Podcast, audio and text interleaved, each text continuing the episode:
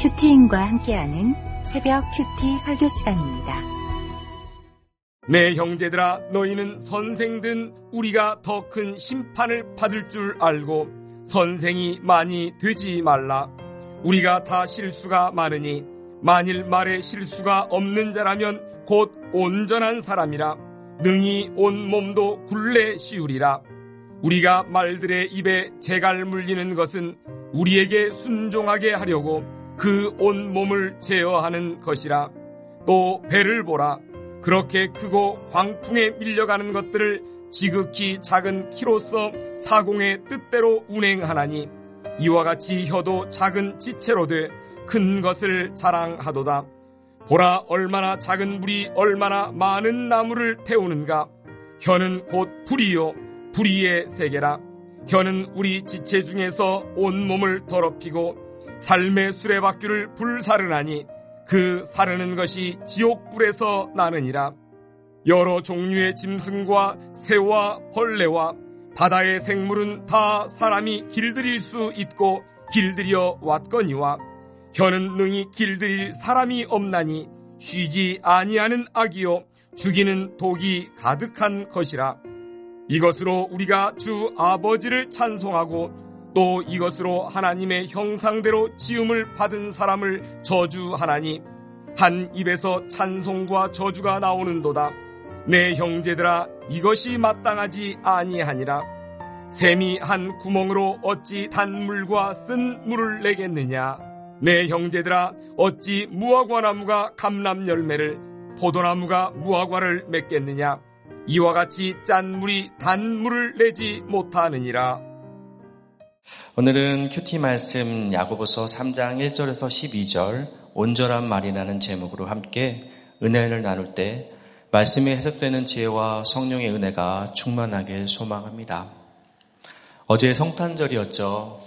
네, 하루가 지났는데 그래도 우리 함께 옆 사람하고 인사하겠습니다. Merry Christmas. 메리 크리스마스. 네, 하나님이 이 땅에 예수님을 보내주심을 찬양합니다. 계속해서 야고보서를 묵상하고 있는데요. 행위를 강조하는 야고보서에서 오늘 본문은 말에 대해서 우리에게 건면하고 있는데요. 어떤 말이 온전한 말인지 함께 묵상하도록 하겠습니다. 온전한 말은 첫 번째 재고백하는 말입니다. 1절입니다. 내 형제들아 너희가 선생된 우리가 더 큰 심판을 받을 줄 알고 선생이 많이 되지 말라. 1절에 내 형제들아 너희는 선생된 우리가 야고보 사도는 너희는 선생된 우리라고 합니다. 우리는 이미 선생된 자라고 그 이유를 앞에 형제들아 하며 설명을 하는데요.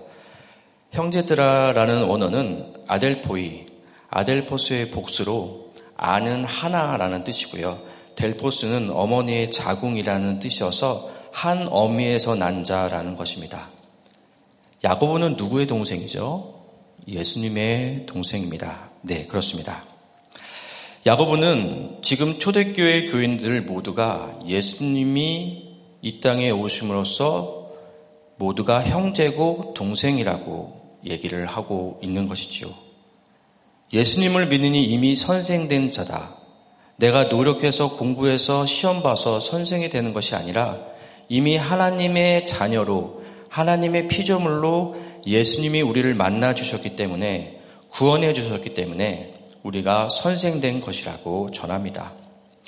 그러므로 사명감을 가지고 우리의 맡은 바 책임을 다하여 준수해 내는 것이 선생이 되는 것이라고 말하고 있습니다. 그리고 후반절에는요, 또 선생이 되지 마, 많이 되지 말라라고 전하는데요. 이것은 내 위치를 자랑하여 남을 군림하는 엉터리인 인본적인 선생이 아니라 이미 주신 은혜를 기억해서 나를 에워싸는 군대의 고난 가운데서도 믿음을 주시는 하나님을 섬기고 예수님을 증거하는 자가 되어야 한다라고 말씀하는 겁니다. 우리에게 맡겨준 것, 나에게 맡겨진 것을요. 우리에게 맡겨진 목장에서는 여러분은 어떤 사명을 감당하고 있으십니까? 목자로서, 부목자로서, 그 목원으로서 맡은 자리의 역할을 감당하라고 하십니다. 목장에서 자랑하지 말고 헌신이 없는 엉터리가 아닌 목장에서 죄를 고백하고 정말 서로를 위해서 이타적인 기도로 서로 최후를 하며 맡은 바 책임을 다하라고 말씀하신 겁니다. 아멘이십니까? 2절에 보면 우리가 다 실수가 많으니 만일 말에 실수가 없는 자라면 곧 온전한 사람이다 라고 전합니다. 우리가 말에 실수가 많다고 합니다. 실수가 많은 우리의 말 가운데 사도 바울은 우리가 그만큼 말에 대해서 조심하라고 권면을 해주고 있습니다. 우리를 예수님이 만나 주셔서 구원받았지만 여전히 죄에서 자유하지 못하고 되었다며 없어 죄인이기에 우리는 서로에게 말로 상처를 주고 그 실수를 하여 말로 사람을 죽이기도 한다는 겁니다. 인간은 선한 것이 없는 죄인이기에 말을 잘 통제해서 실수를 범하지 않는 사람이 성숙되고 온전한 사람이라고 강조하고 사도 바울은 그렇게 조심하라고 권면해 주고 있는데요. 이런 야고보는 왜 말에 대해서 강하게 실수하지 말라고 얘기를 할까요? 야고보는 예수님의 동생이죠. 근데 야고보는 예수님을 메시아로 믿지 않았습니다. 동생인데도요. 예수님을 인정하지 않았습니다. 예수님의 사역을 목격했는데도 예수님 옆에 없었습니다. 게세마의 동산에도 없었고요. 가야바 법정에도 빌라도 심판 자리에도 가장 중요한 그 십자가 아래에도 보이지 않았습니다. 오히려 예수님께 메시아라고 그만 말하라고 찾아갑니다. 마태복음 12장 46절에 이렇게 얘기합니다. 예수께서 무리에게 말씀하실 때 그의 어머니와 동생들이 예수께 말하려고 밖에 섰더니 어머니와 동생 야구 그만 말을 하라고 이제 메시아라고 그만 얘기하라고 말리려고 찾아갔던 것이죠. 가장 가까운 가족들이 나를 제일 힘들게 합니다. 나를 부인하고 나에게 상처를 줍니다. 매일 밤마다 술 취해서 이혼하자고 협박하는 남편, 혼자 살겠다고 집 나간 아내, 매일 자살하겠다고 협박하는 자녀, 방 안에서 나오지 않고 먹지도 않고 은둔하는, 은둔하고 있는데 아들. 내 가족이 나를 가장 늘 거절한다는 것이죠. 어떻게 가족이 이럴 수 있어 생색내고 억울해도 그래도 포기하지 말고 끝까지 살아내시길 축복합니다. 나를 구원하기 위해 불말과 불병과가 찾아온 것입니다. 어떠한 상황에서도 가정은 지킬 만한 가치가 있습니다. 그리고 애통하는 심정으로 이타적인 기도로 간절히 부르주십시오. 나를 구원하시기 위해, 나를 살리기 위해, 나를 하나님께서 구원하시기 위해 그렇게 내 가족들이 나를 위해 수고한 것이라고 먼저 통해 자복하고 기도하시기를 축복합니다. 결국 진리는 통하게 됩니다. 진리는 드러나게 될 줄 믿습니다. 이런 야고보는 예수님이 부활하셔서 만난 직후에 알게 됩니다. 그리고 성령님의 분수령적인 회개가 일어나게 됩니다. 그러면서 자신의 죄를 고백한 후에 야고보서 1장 1절에 야고보는 이렇게 얘기합니다. 예수 그리스도의 종 야고보. 주님의 형제가 아니라 동생이 아니라 겸손하게 자신을 종이라고 표현을 한다는 것이지요.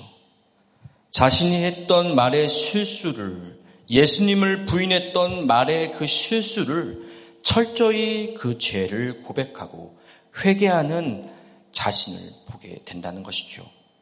야고보는 예수님을 봤지만 보지 못했고 알지만 알지 못한 실수를 우리에게도 하지 말라고 강조하면서 말씀하고 있다는 겁니다. 사랑하는 여러분, 내가 봤다고 다 본 게 아닙니다. 내가 안다고 다 아는 게 아닙니다.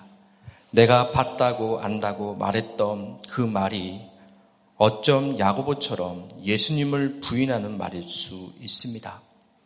인간은 100% 죄인이기에 죄인이 말로 상처가 되었는지 모릅니다. 큰 심판을 받기 전에 죄를 고백하고 회개하며 온전한 사람이 되기를 소망합니다. 실수를 인정하고 죄임을 고백하는 말이 진정 온전한 말일 줄 믿습니다. 적용 질문입니다. 이미 선생된 자로서 목장에서 내 자랑을 한 건 무엇인가요? 가장 힘들게 하는 가족, 가족을 외면한 적은 언제인가요? 말로 실수한 죄를 인정하십니까? 그 죄는 무엇입니까? 두 번째로 온전한 말은 혀를 제어해야 합니다. 3절에 이렇게 얘기합니다. 같이 읽도록 하겠습니다. 우리가 말들의 입에 재갈 물리는 것은 우리에게 순종하게 하려고 그 온몸을 제어하는 것이라. 4절입니다. 또 배를 보라. 그렇게 크고 강풍이 밀려가는 것을 지극히 작은 키로서 사공의 뜻대로 운행하나니. 아멘. 큰 말은요, 앞니가 윗니가 4개, 5개가 있습니다. 그리고 그 옆에 이 어금니가 있는 곳에 이게 비어 있습니다. 없어서. 그래서 말은 재갈을 이렇게 물립니다. 그 공간이 있어가지고. 그래서 그 재갈을 물리고 그 큰 말을 이렇게 컨트롤하며 순종케 하고 통제케 합니다. 그리고요, 또 배를 비유하는데요. 거대한 크기의 배는 모든 강풍에서도 방향을 잃지 않고 조절하는 것은 작은 키, 키로 제어한다고 설명을 하는데요. 이처럼 작은 재갈과 키로 컨트롤하고 순종하게 하고 거대한 크기를 조절할 수 있다고 설명하면서 5절에는 또 이렇게 얘기합니다. 이와 같이 혀도 작은 지체로 돼 큰 것을 자랑하도다라고 전하는데요. 인간은 100% 죄인이기에 또한 밑동 잘린 인생이기에 옳고 그름으로 남의 그 상황을 남을 말로 판단하고 비난하고 수많은 실수를 합니다. 그런데 이렇게 작은 혀로 큰 것을 자랑한다고 합니다. 혀로 자기 있는 것을 자랑하고 또 없으면서 있는 척 꾸미고 또 아는 척 착각하고 더 나아가 쉬지 않는 계속적인 악과 독을 이렇게 말을 한다고 오늘 본문은 경고하는데요. 담임 목사님께서 예전에 오늘 본문 말씀으로 설교를 하셨을 때 목사님이 이렇게 말씀하셨습니다. 자신의 혀로 자랑하고 있는 그것은 그 자랑은 도덕적으로 인격적으로 연약함을 과시하는 것이고 그것도 자랑을 늘어놓는 사람은 정함이 없는 사람이라고 말씀하셨습니다. 그리고 항상 비판적인 말을 하는 사람은 비통함이 있기 때문에 그래서 그 속에 있는 말이 그 속에 있는 말이 말로 나온다고 말씀하셨고요. 말에는 영향력이 있어 말 때문에 죽일 수도 있고 위험하고 이중성이 있다고 말씀하셨습니다. 저도요, 말로 참 자랑하고 꾸미며 너 인격적으로 연약함을 가시했던 자입니다.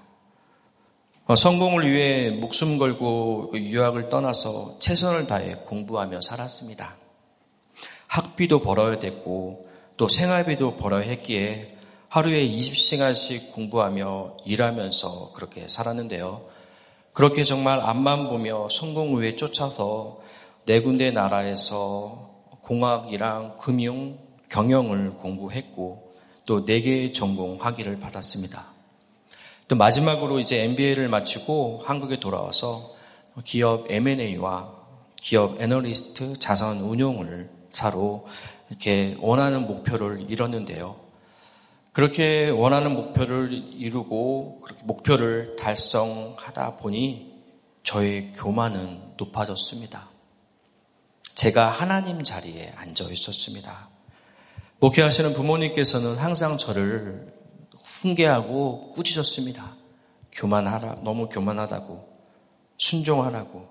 근데 저는 그 말을 듣지도 않고 제가 하나님 자리에 앉아 있어서 그렇게 말로 성과를 자랑하고 좀 인격적으로 참 연약했고 의도적으로 또 실수를 자양해서 기업 분석도 허대 과장하며 사람들을 힘들게 하고 많은 영혼들을 죽이며 저도 속고 남도 속인 자였습니다.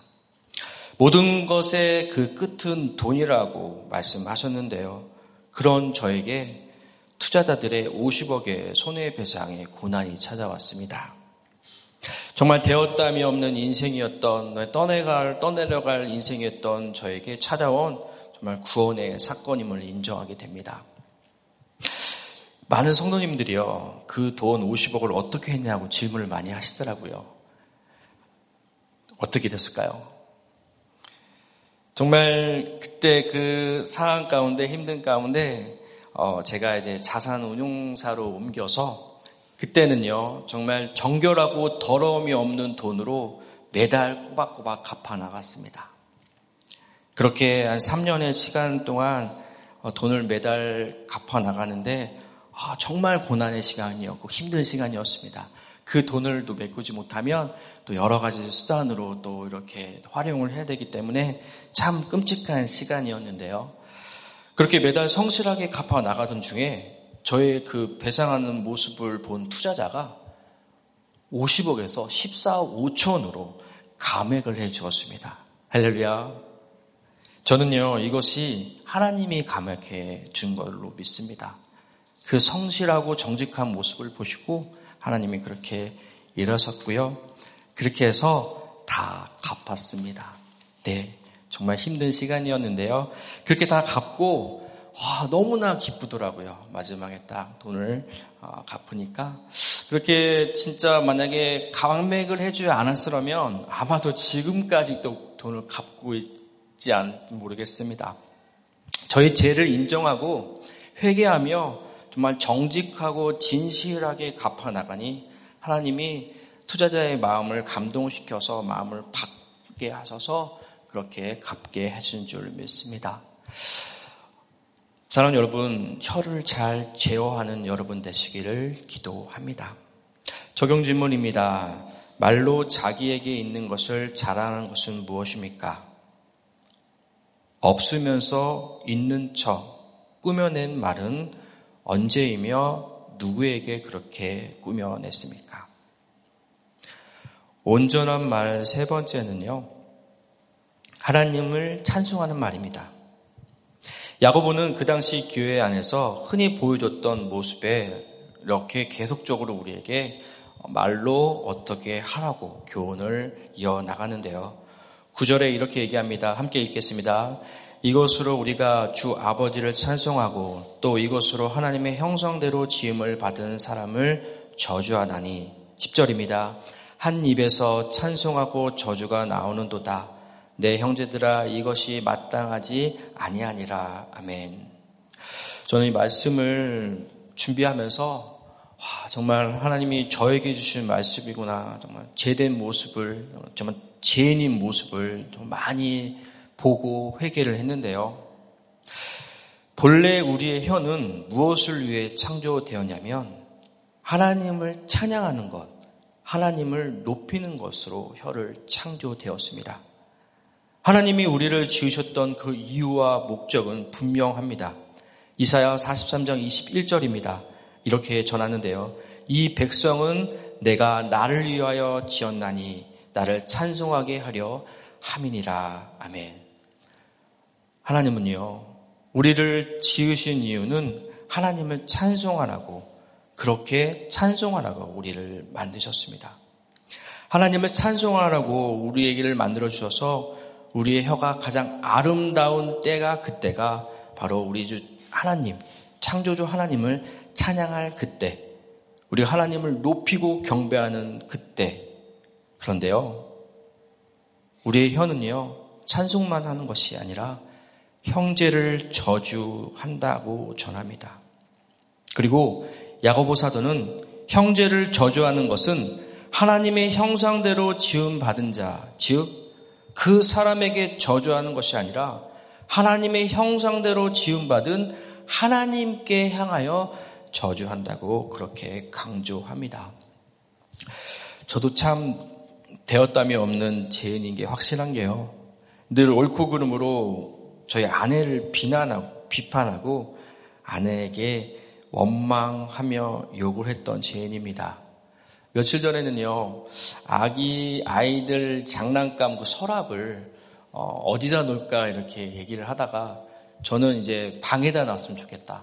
저희 아내는 음, 거실에 놨으면 좋겠다. 이렇게 서로 이유가 있더라고요. 저는 그래서 어, 아, 방에다 두면 아이들이 한 번에 같이 이렇게 놀 수 있고 장난감 모아놓을 수 있으니까 거기에 놀게 하면 좋겠다 하는데 아내는 거실에 나와서 거실에서 활동을 많이 하니까 책도 보고 할 수 있게끔 그렇게 서로 의견이 다툼이 있어서 티격태격 하는데 그러면서 그게 뭐가 그렇게 중요하다고 저는 그 얼마 남지 않은 그 없는 자존심을 또 아내가 저를 인정해 주지 않으니까 더 큰 소리로 막 화도 내고 그게 아니라고 막 옳고 그름으로 판단을 했었던 있었던 일이 있었는데요. 그렇게 아내에게 소리치고 어, 싸우고 어, 비난했던 또 아내를 무시하고 했던 제 모습을 아, 말씀을 준비하는데 너무 찔린 거예요. 너무 찔려서 정말 회개하게 되었습니다. 참 여전히 제가 가득한 그제 가운데 헤어나오지 못한 저의 모습이 참 인정이 되고 어, 회개를 하게 되었는데요. 사랑하는 여러분, 하나님이 우리를 지으신 이유는 하나님을 찬송하라고 지은 줄 믿습니다. 하나님만을 찬송하며 나를 에워싸는 군대는 결국 내 자신이고 분노, 혈기, 책임의 피 가득한 내 자신의 그 죄를 고백하며 회개하며 한 영혼을 구원하며 그렇게 바른 말, 옳은 말, 살리는 말, 하나님의 말을 하며 나아가는 저와 여러분이 되기를 축복합니다. 적용 질문입니다. 나의 혀로 찬양을 하나요? 저주를 하나요? 내가 자주 저주하는 원망, 탓, 책임, 그것을 누구에게 돌리나요? 무엇을 향해 나아가나요? 기도하시겠습니다. 하나님, 이 땅에 예수님을 보내주셔서 죄인된 저를 구원하여 주셔서 감사합니다. 그러나 저는 말로 선생이 되려고만 했고 맡겨진 사명을 감당하지 못하고 한 영혼을 구원하려고 애통함이 없는 자였습니다. 주님, 불쌍히 여겨 주시옵소서. 하나님 형상대로 지음받은 사람, 아내, 친구, 동료를 분노와 미움으로 혈기로 비난하고 말로 상처 줬던 자임을 인정합니다. 죄인임을 고백합니다. 여전히 인본적인 가치관을 버리지 못하고 자랑을 입삼고 죄를 쉬지 않고 악과 도구로 내 입에서 나아가고 있는 죄인임을 주님 용서하여 주시옵소서. 그러므로 이제는 주님 주신 은혜를 잊지 않고 살아갈 수 있도록 불말과 불병거와 같은 우리들 공동체에 보내주시고 규티하며 말씀 묵상하며 해석받아 그리스도의 죽으심을 본받아 나도 죽고 예수님만 살아가는 사명대로 모든 사명을 감당할 수 있게 은혜 베풀어 주시옵소서. 오늘도 통해 자복하며 이타적인 기도로 섬기시는 우리 담임 목사님의 영역의 강건함을 허락하여 주시고 주님의 은혜가 충만하게 허락하여 주시옵소서. 모든 사역 위에 기름 부어 주셔서 전하시는 구속사의 말씀이 저물어가는 한국 교회와 죽어가는 영혼을 살리며 그 죽어가는 많은 사람들을 살릴 수 있는 역사가 임하게 허락하여 주시옵소서. QT 목회가 한국 교회 교회의 대안으로 임쳐 주심을 감사합니다. 강에서 바다로 흘러가고 더욱더 많은 사람들이 살리는 그런 우리 QT 목회가 될 수 있도록 역사하여 주시옵소서. 우리들 교회가 많은 선교를 감당하게 인도하여 주시옵소서. 또한 대구와 광주의 채플에 성령님의 인도하여 주셔서 순종으로 열매 맺는 공동체 내재를 통해 자복하며 눈을 열어 보게 해달라고 기도하는 공동체로 세워져 많은 영혼들을 살릴 수 있도록 도와 주시옵시고 주님 저출산 위기에 있는 이 나라를 불쌍히 여겨 주셔서 더욱더 아버지 주님 향해 나아갈 수 있는 그런 나라 될 수 있도록 역사하여 주시옵소서. 목숨, 목숨 걸고 선교하는 선교사님들의 헌신과 희생을 기억하여 모든 사역 현장에서 주님의 놀라운 섭리가 임하게 허락하여 주시옵소서. 오늘 하루도 하나님의 사랑하고 가정과 교회를 섬기며 은혜 아래 회개하며 감사할 수 있도록 역사하여 주시옵소서. 이 모든 말씀 살아계서 역사하시는 주 예수님 이름으로 간절히 기도드립니다. 계속해서 교회와 가정, 나라를 위해 기도하시겠습니다.